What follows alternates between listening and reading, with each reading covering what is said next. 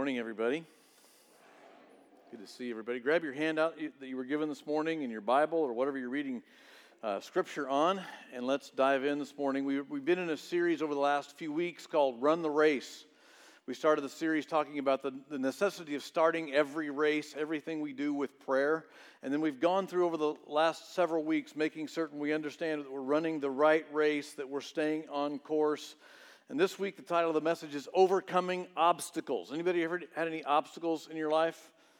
A few of you, I think, it, isn't that everybody? It's pretty much universal, isn't it? Jesus even promised us that in, in John 16. He said, In this world, you're going to have trouble. He said, You're going to have obstacles. You're going to have those things. He said, I've overcome the world, but, but rest assured, it's going to happen this side of heaven. So let's talk about this morning that that, that topic of overcoming obstacles. I want to review again with you the passage of Scripture we've been looking at as we've gone through this series in Hebrews chapter 12. Remember, we've said in Hebrews 11, the writer of Hebrews reminds us that from the beginning of time, God's people have been faithful.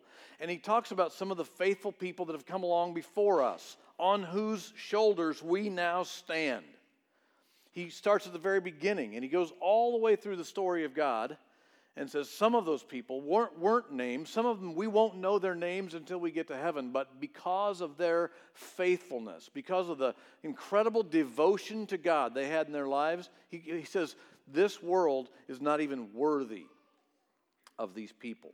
And they carried the baton in their leg of the race with faithful devotion, and now, now it's our turn. He says, because they have carried the, carried the baton with faithful devotion, we get to stand on their shoulders. We get to be part of the story. We get to be part of God's story forever. And now it's our turn to carry that baton and be faithful. Now, before we go any further, let me say, let me just stop for a second while you're sort of thinking about the fact that we're now it's now it's our turn. Now it's my turn. Why don't you just say that with me? Now it's my turn. It's our turn to carry the baton.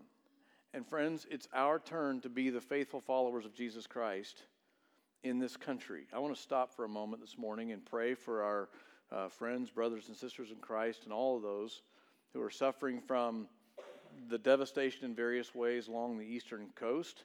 Uh, those who are in Haiti and the Bahamas and so that have just suffered and are still suffering from the Hurricane Matthew. And I also want to stop and, and say something um, about our country. Uh, this is not a political message at all. Uh, in fact, I don't believe that any church should have a political platform. Um, and this one never has, and as far as I'm concerned, it never will. However, we stand as followers of Jesus Christ, and the country we live in is in a mess. Everybody, everybody agree with that so far, right? So, and, and I also believe, friends, that, that you know, we're, we're facing a historic moment in time as we uh, anticipate the election coming up in about a month. And, you know, I'm not sure there are any good answers from a political standpoint. I just don't know that there are. But I do know this if God's people will stand up and pray and follow him with faithful devotion, we can take this country back and we can redevote this country and our nation and the people of this great nation to the people of God. And it's our turn now to carry that baton and lead in that regard. Everybody agree with me so far? So it's time to not just set back and go, oh, we're in a mess. I'm just going to turn my back and hope, and hope for the best. It's time to pray and stand up and be faithful and do what we only only we as followers of Jesus can do. Okay? So let's with that in mind, let's pray uh, for our time together, but also for everything I've just talked about before I move on with the rest of the message. Pray with me if you would. Father, we want to pray for those who are suffering and, and being devastated right now by uh, a hurricane. We pray that uh, you will move in a powerful way the resources and the people and the ways that will be able to provide for every need where there's been loss of life, Father, we pray for your comfort. And where there's loss of property and, and devastated lives, we pray in the name of Jesus that you'll mobilize your church that you'll mobilize what the power and provision that only you can mobilize and that you will provide. And Lord, Lord, for this country, we pray in the name of Jesus that you will do what only you can do and move your people to, to step up and take action and lead this country.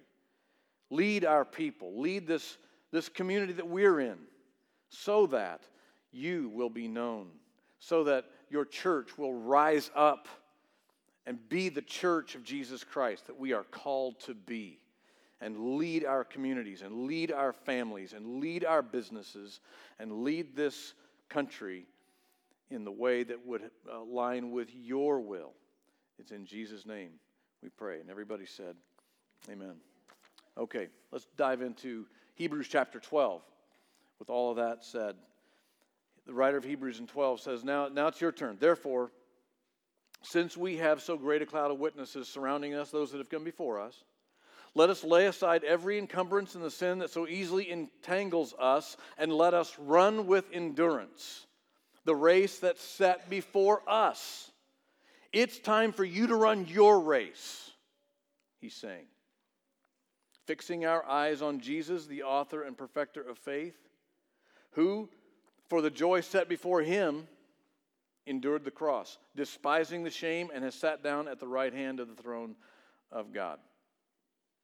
A few weeks ago, we looked at the story of Nehemiah, and I want to look at that again. So if, you have your Bibles, turn to Nehemiah with me.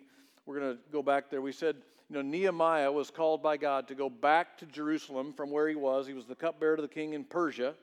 He was called to go back to his homeland and become the leader of God's people who would restore the city of God.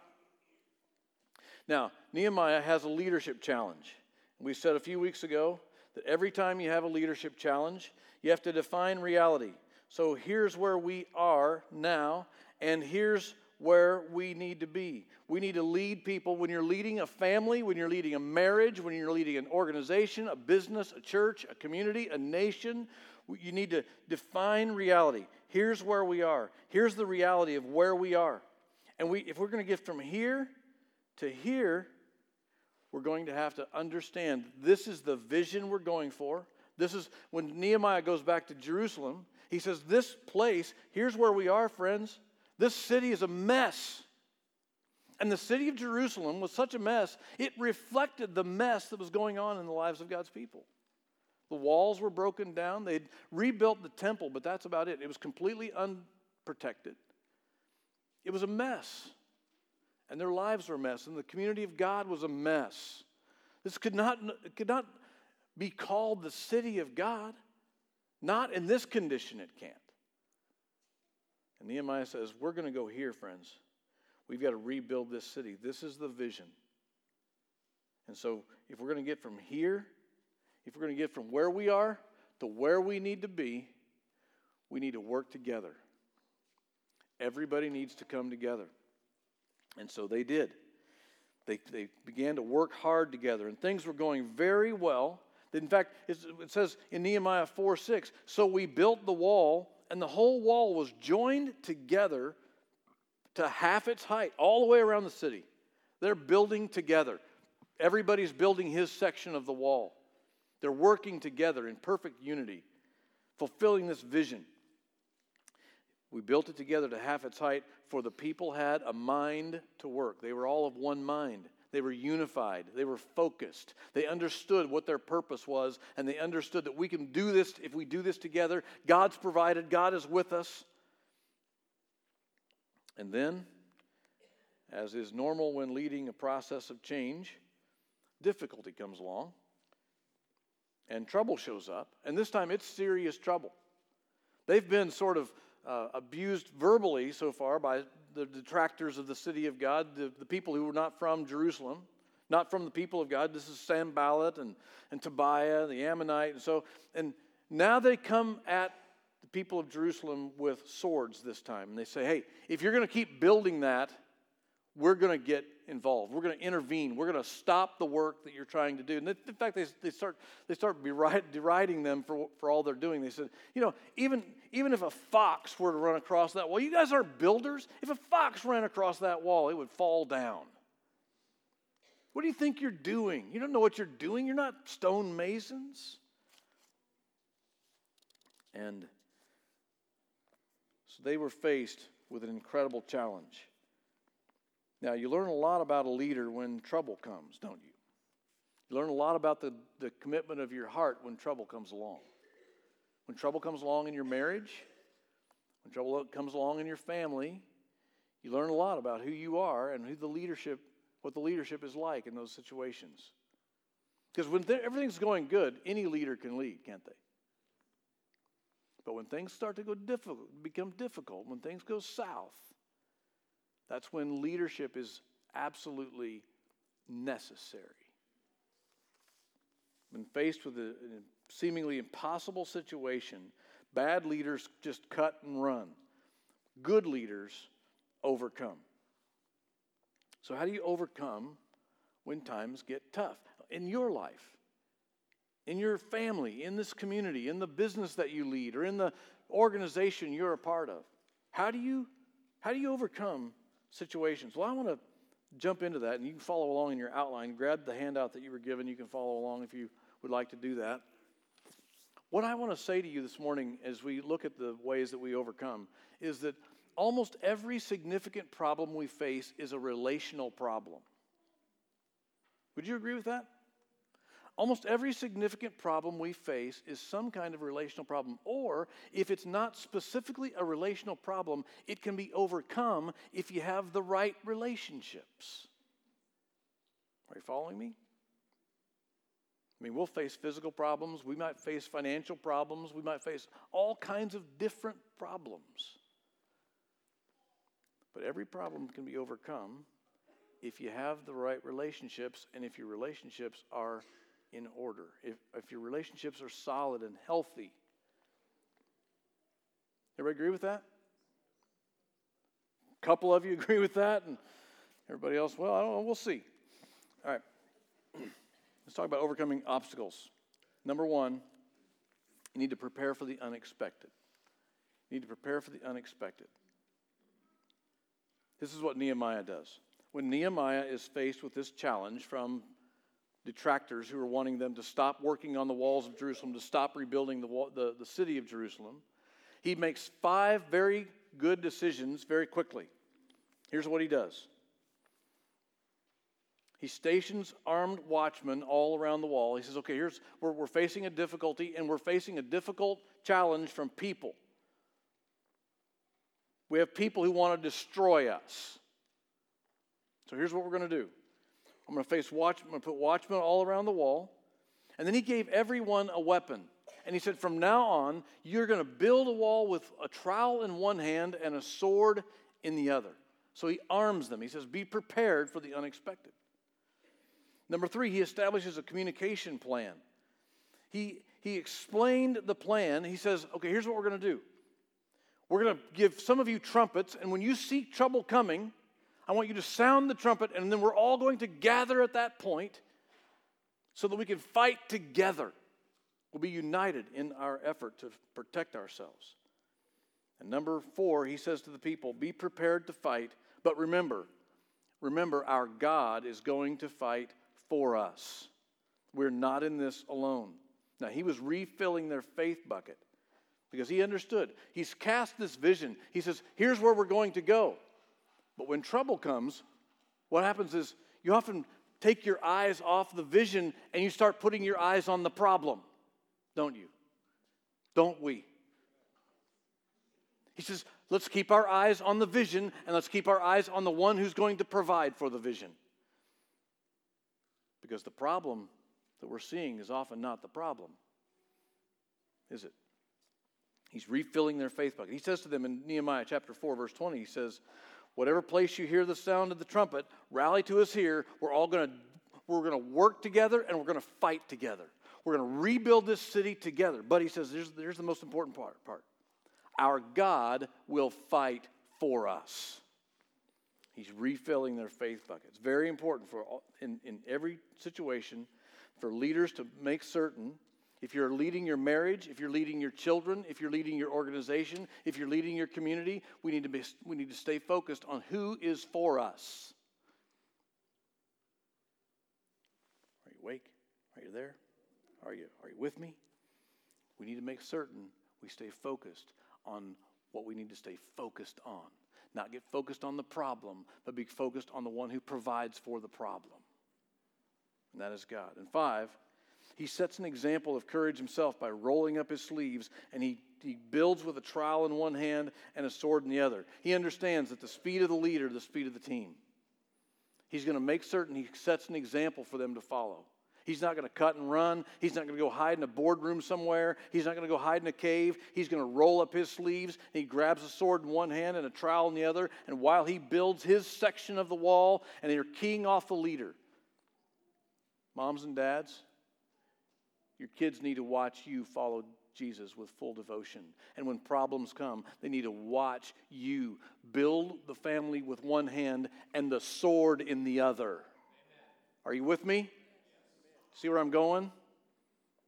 This is leadership. And we're all leading at least ourselves. If you, you may not think of yourself as a leader, but you lead yourself every single day, don't you? And you lead your marriage if you're married, and you lead in your family if you have a family, and you lead in your organization, and you lead in your friendships, and you lead in your community, and you lead in your church, and you lead in your organization, and you have to stay focused on who is leading you and not on the problems. Because the problem isn't the problem. Only God can see the perspective that we need to be seeing. So we need to set that example.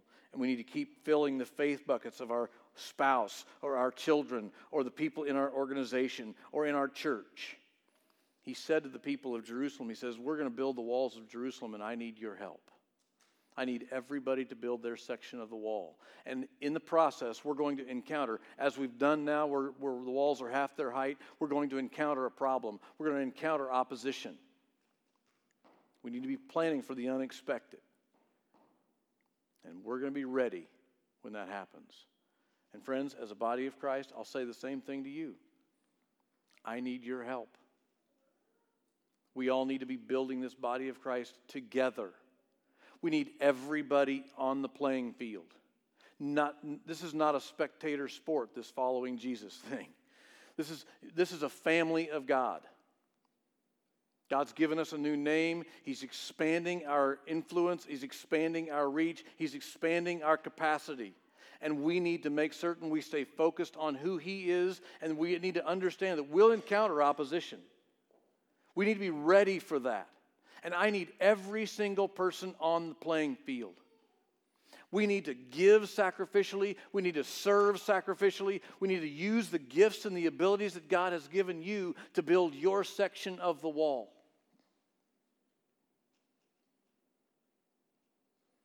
Because God has called us all to serve Him together. Jesus says, I'll build my church and I'm going to work through you to do it. Are you with me? God's going to God's going to wants to build his church. Friends, the government is not the answer. We all know that, right? The government is not going to be able to help us. It's not designed to help us. In fact, you know what the government's designed to do? The, the government is designed to control us somewhat and to sort of keep us safe. I'm not sure they're doing either one of those things. The church, the body of Christ, the kingdom of God is what matters. And we all need to be on the playing field. This is not a spectator deal. You can't sit in the stands. We need everybody serving with your gifts. We have children that need your help. We have students who need your help. We have adults. Everybody needs to be in a life group together worshiping God, studying God's word, praying together, fellowshipping together, and you, being used by God to build the body of Christ here on earth because the body of Christ is the hope of the world. It is God's plan A for the redemption of not only this country, but the entire planet. God doesn't have a plan B. You're it. Which, which We should get a little fired up about this. Because this is this is the plan of God. We all know this, right?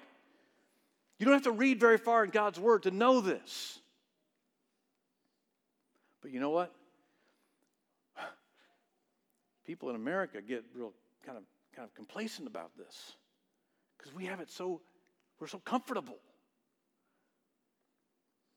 Uh, Norm was just talking about Sam Stevens coming uh, a week from tomorrow night. I'd encourage you to be here. Pay the $15, be here, and listen to what Reverend Sam Stevens is going to say God is doing in India. Because in India, they constantly have to be prepared for the, uh, for the unexpected. You know why? Because in India, when you're in church on a Sunday morning, they have to station guards at the door because militant Hindus or Muslims or Buddhists may come at any moment. And when they come to a church in India, you know what they do? They beat the pastor in front of everybody in the church, nearly to death. And then they say, if you don't shut this church down, if you don't stop doing what you're doing, we will come back and we won't stop beating next time. But what do the people in India do? They just pray harder and they worship more and they sing louder and they spread the word of God more because they understand that in India and all across the world, the hope of the world is in the church. It is not in the government. I pray our devotion and our fervor and our faithfulness will grow to that level of devotion. Secondly, we need to be prepared for internal conflict. Internal conflict. Uh, anybody a long distance runner in here? Anybody do some marathon races or half marathons or a few of those? Some of you thought about doing one of those? Well, I'm told, I've never done anything like that, but I'm told when you do a long distance run that the, uh, the biggest challenge is, comes with, from within. Is that right? When you, when you get a long ways into the race, half, two thirds of the way. The biggest challenge is not whether you can do this physically. The biggest challenge is not whether you can, you know, continue to pound your way down the pavement. The biggest challenge comes from within. Am I going to make it? It's a mental challenge. The same is true in organizations. And that's what Nehemiah is about to find out in this situation. He's going to have to prepare for internal conflict. And any leader knows that when they're leading an important initiative, it's the internal conflicts in the organization that are most difficult to manage. You know, conflicts or challenges from, that come from outside almost galvanize unity. Some of you were, some of you won't remember this, but many of us will remember the day that 9 11 happened. We know 9 11 now. We don't even have to explain what that is to most of us, do I? When 9 11 happened, it galvanized a disunified nation into one voice, didn't it? We came together in unity because of 9 11. So, a, a, conflict from outside, a threat from outside, galvanizes unity. A threat from inside will splinter and blow everything apart from the inside out. That's why we're facing such a divided country right now. Challenges from within are the most difficult and damaging and take the wind out of the sails, out of our sails quicker than anything else. You might want to write this down. Unity, unity is far more fragile than most people realize. You know, you may you, you may have I hope you do. I hope you have incredible unity in your marriage right now. I hope you have incredible unity, deep levels of unity in your family right now, or in the organization that you're a part of, or in the church, or in the community that you're a part I hope and I pray that you have deep levels of unity. But I'm here to tell you, friends, unity is much more fragile than what we realize, isn't it? One thing can happen. One, one person can make one decision, and it can splinter and fracture unity just like that It's very fragile.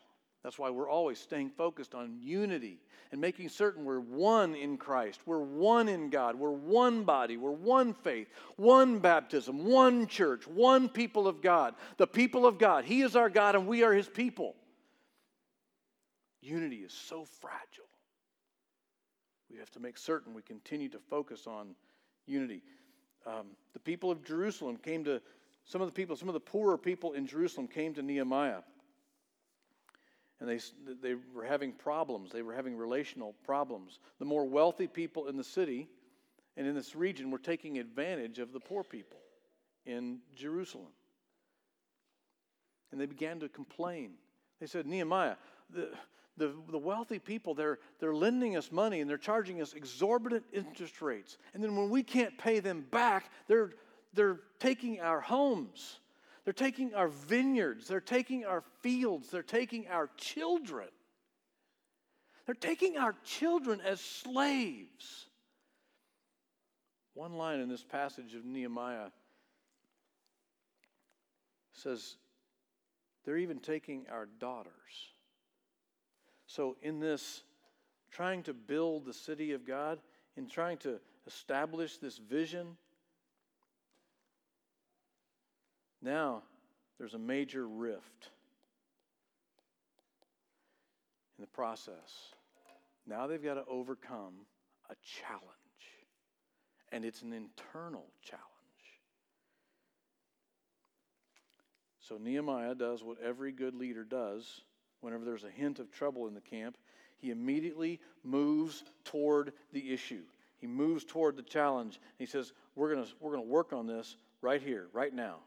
We're not going to go. We're not going to let this go. We're going to keep. We're going to work on this right now." Have you ever noticed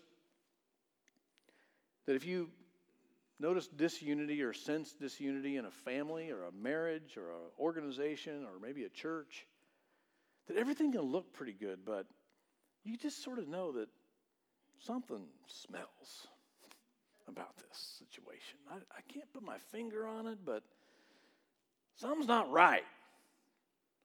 You ever notice that?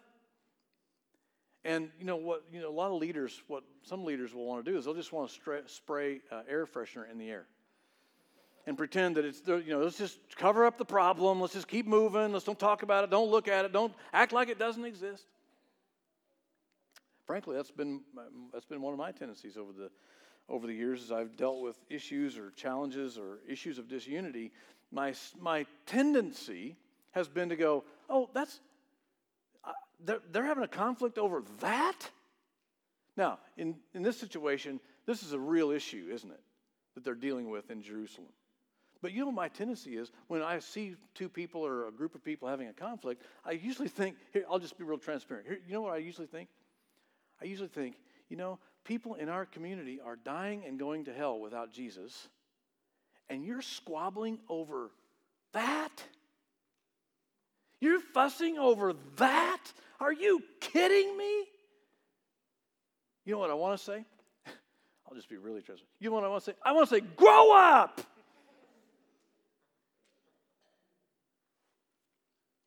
And sometimes I do, but you got it. You can't just ignore it. You got to deal with the problem. If you have an issue of disunity in your marriage, it's not going to go away on its own. Go toward the problem, deal with it. If you have a problem in your family with your kids, or in your extended family, or in your friends, or in your organization, or your church, or your community, or your school, wherever it is, you can't ignore the problems, if, especially if they're internal. Here's what happens. Let's dive in, into the word. In Nehemiah chapter 5, starting in verse 7, I love this. Nehemiah says, I consulted with myself. He, what he's saying is, Do I want to get involved in this? Do I really want to have to deal with this right now? We're trying to build walls. We're trying to do, we got a trowel in one hand. We got a sword in the other. We've got real problems out there. And now I've got problems in here. Do I really want to deal with this? Yeah, I'm going to have to deal with this. So he says, Okay, here I go. I consulted with myself and I contended with the nobles and the rulers and said to them, You're exacting usury meaning you're, you're charging exorbitant interest rates that people can't even pay their bills, each from his brother. Therefore, I held a great assembly against them. You know what he did? He pulled it, he had a big family meeting. We're all going to meet together. And then when he did, he goes, This is the problem. Skip down to verse 9. He said, Again, I said, The thing you're doing is not good. Should you not walk in the fear of God because of the reproach of the nations, our enemies? You've seen what God does to those people, he's saying. Verse 10 And likewise, I, my brothers, and my, even my servants are lending them money. I'm, we're lending the poor people in the city money and grain because you're taking advantage of them. Please let us leave off this usury. Please give back to them this very day their fields, their vineyards, their olive groves, their houses, also the hundredth part of the money and the grain, and new wine and the oil that you're exacting from them. They're taking so much resource from them they can't hardly they can't hardly breathe. They can't they can't survive this. Skip down to verse 13, chapter 5. I also shook out the front of my garment and said to them, Thus may God shake out every man from his house, and from his possessions, who, does not fulfill his promise. What he's basically doing, have you ever been sitting at home eating popcorn and uh, get crumbs on your shirt, and then you go, don't, don't tell Kathy, I do that from time to time. That's what he's doing here. He's showing them, you know what God's going to do to you? He's going to, he's going to take you like a crumb in his robe and he's going to, he's going to shake you out.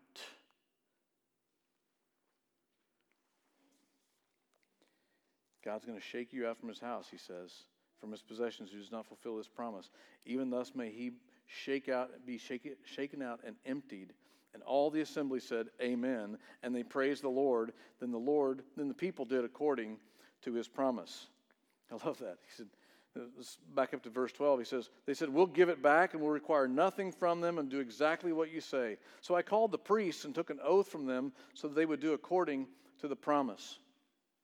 Now he's making it legal. The priests are actually the judges in this case. They're going to draw up a contract, everybody's going to sign it in public. And now it'll be a law from now on. You'll no longer be able to take advantage of the poor.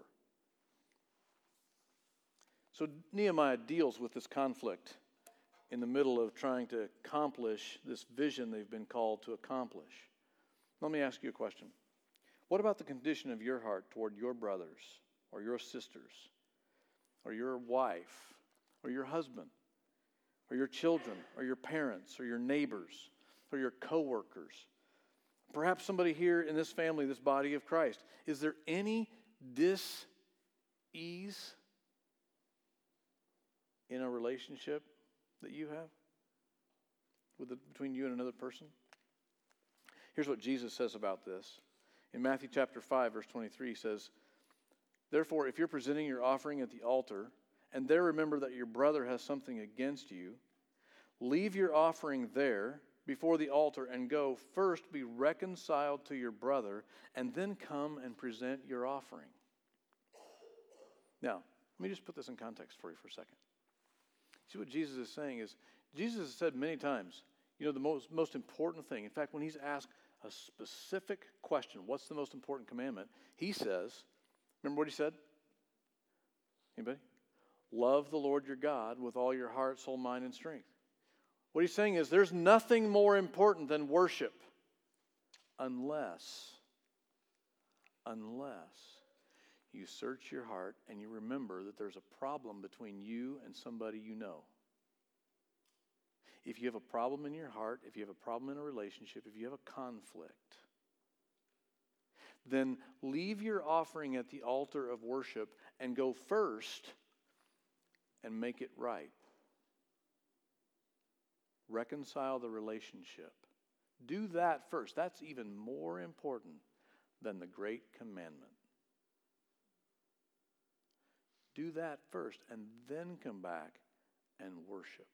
Give your heart to God in worshiping Him.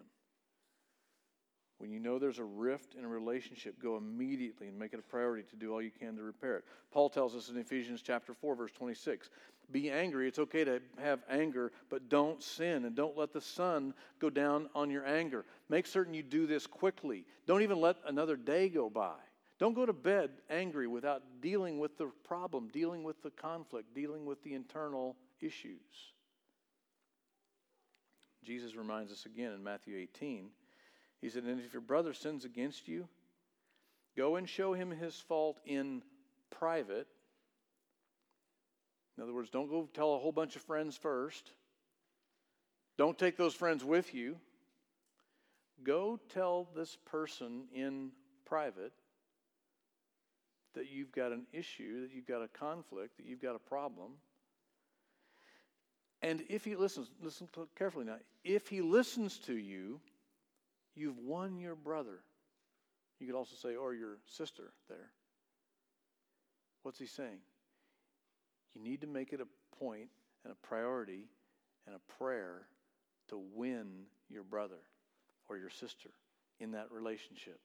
So here's what he's saying go with the right attitude. Go with the attitude of reconciliation. Go with the spirit of reconciliation. Go in prayer. Go asking them, "Will you forgive me for my part of the problem?" Here's go don't go and just dump all this stuff and go, "Okay, I've dumped all my stuff in your lap. Now what are you going to do?" Don't go with that attitude. Go with the attitude of we obviously have a conflict and what means more to me than anything else. What means more to me than being right is being in relationship. You ought to write that down. It means more to me to be in relationship than it is to be right. I need to be in relationship with you, and if that means I don't I just I just give up being right, I'll do that. It's way more important to be in relationship than it is to be right.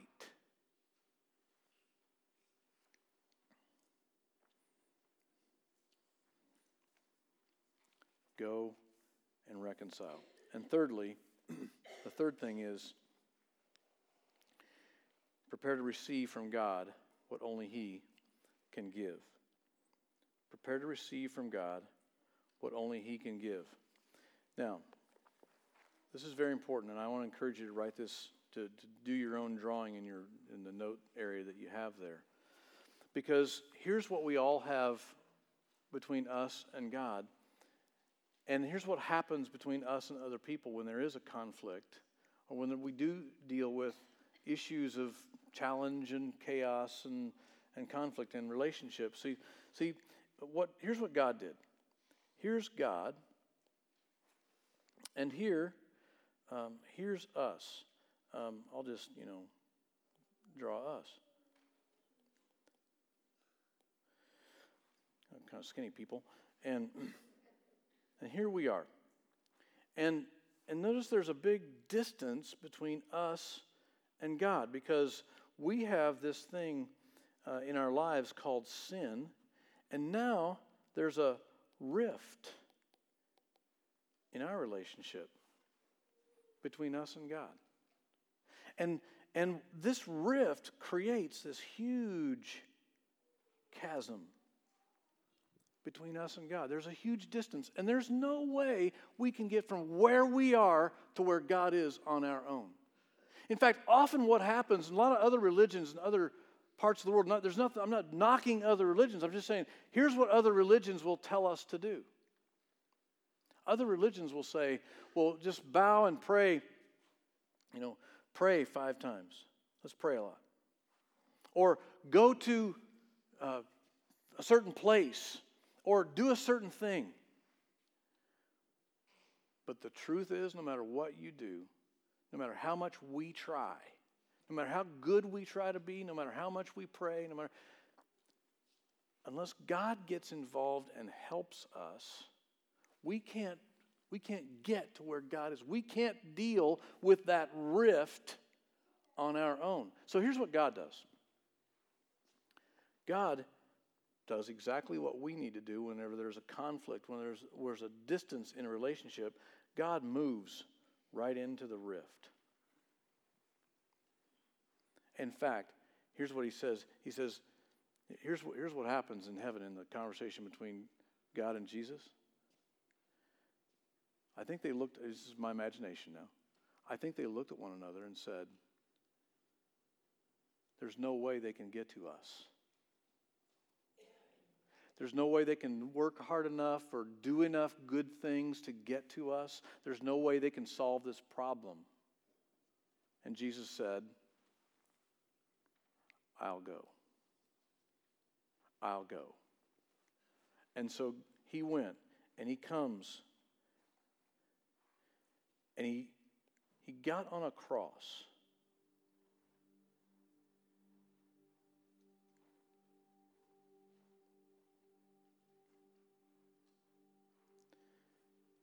So that he could bridge the gap. Because what matters more to God than anything else is for us to be reconciled with him. And he says to Jesus, You go and you do what only you can do. And then the people that I love can get to me. When you bridge the gap that exists between us because of sin and God, who is all good. And God says, Come as you are. You don't have to clean yourself up. You don't have to go through a bunch of calisthenics. You don't have to go, you don't, God says, come as you are. And then not only that, when, when He sent Jesus to bridge the gap, He put all of our sin on Him. And so now our sin is blotted out. And that means that instead of a rift, there is a gift.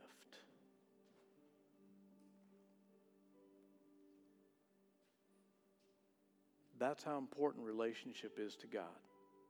That's how important you are to God.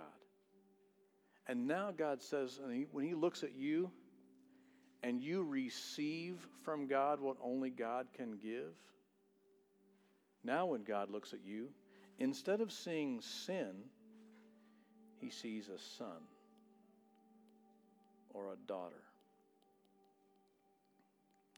He has adopted you. Do you know that the, the Bible tells us that when God adopts you, He can never, ever turn His back on you. Adoption is permanent. Adoption is not rescindable. Now, if God did all of that for us and, and looks at you and me and he says to us, the only thing we need to do now is receive. And take his hand and walk from where we are to where he is, holding his hand, receiving the gift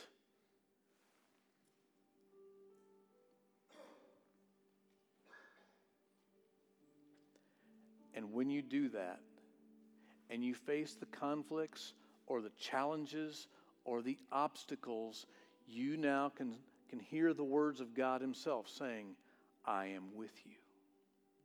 You're not in this alone. You never have to have a day alone again.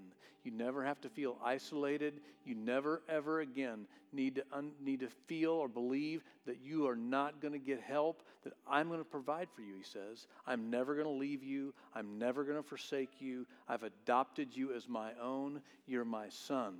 You're my daughter. I will never, ever leave you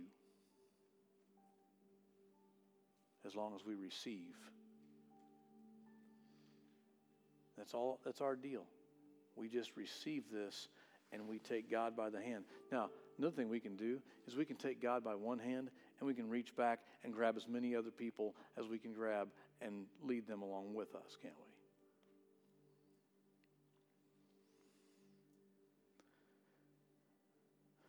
God says there's no obstacle too big for me.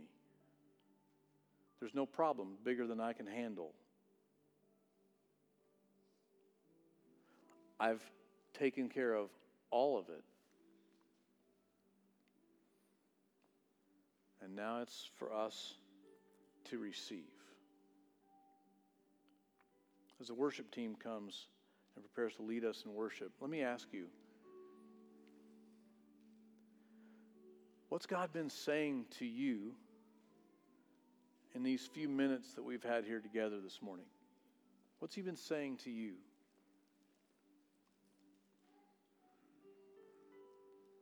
Is there a relationship in your life that needs to be reconciled? Are you facing problems and challenges outside, within? What are the obstacles that you need God to help you with?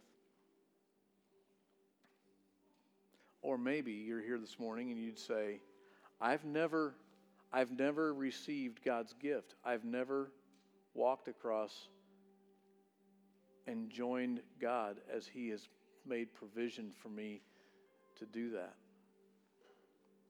And maybe that's where you are. Maybe you just need to reach out and say, God, I'm going to take you by the hand today, and I'm going to receive the gift.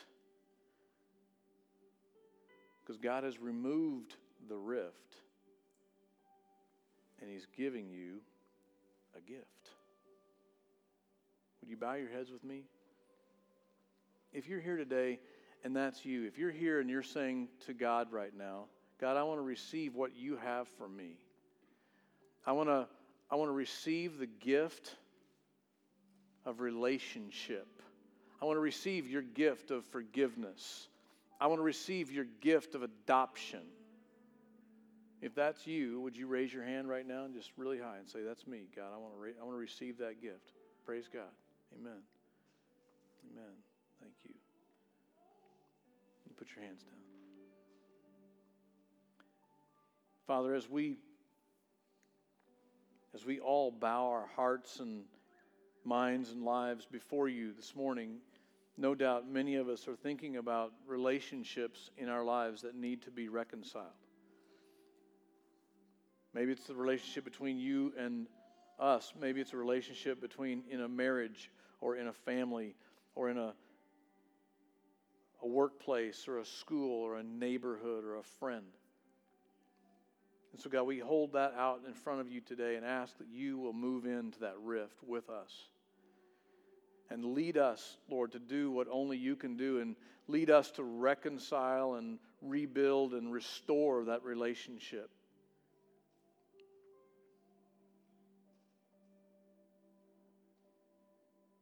Thank you, Father, that you have the ability to do only what only you can do. And that you're at work and you will be at work on our behalf.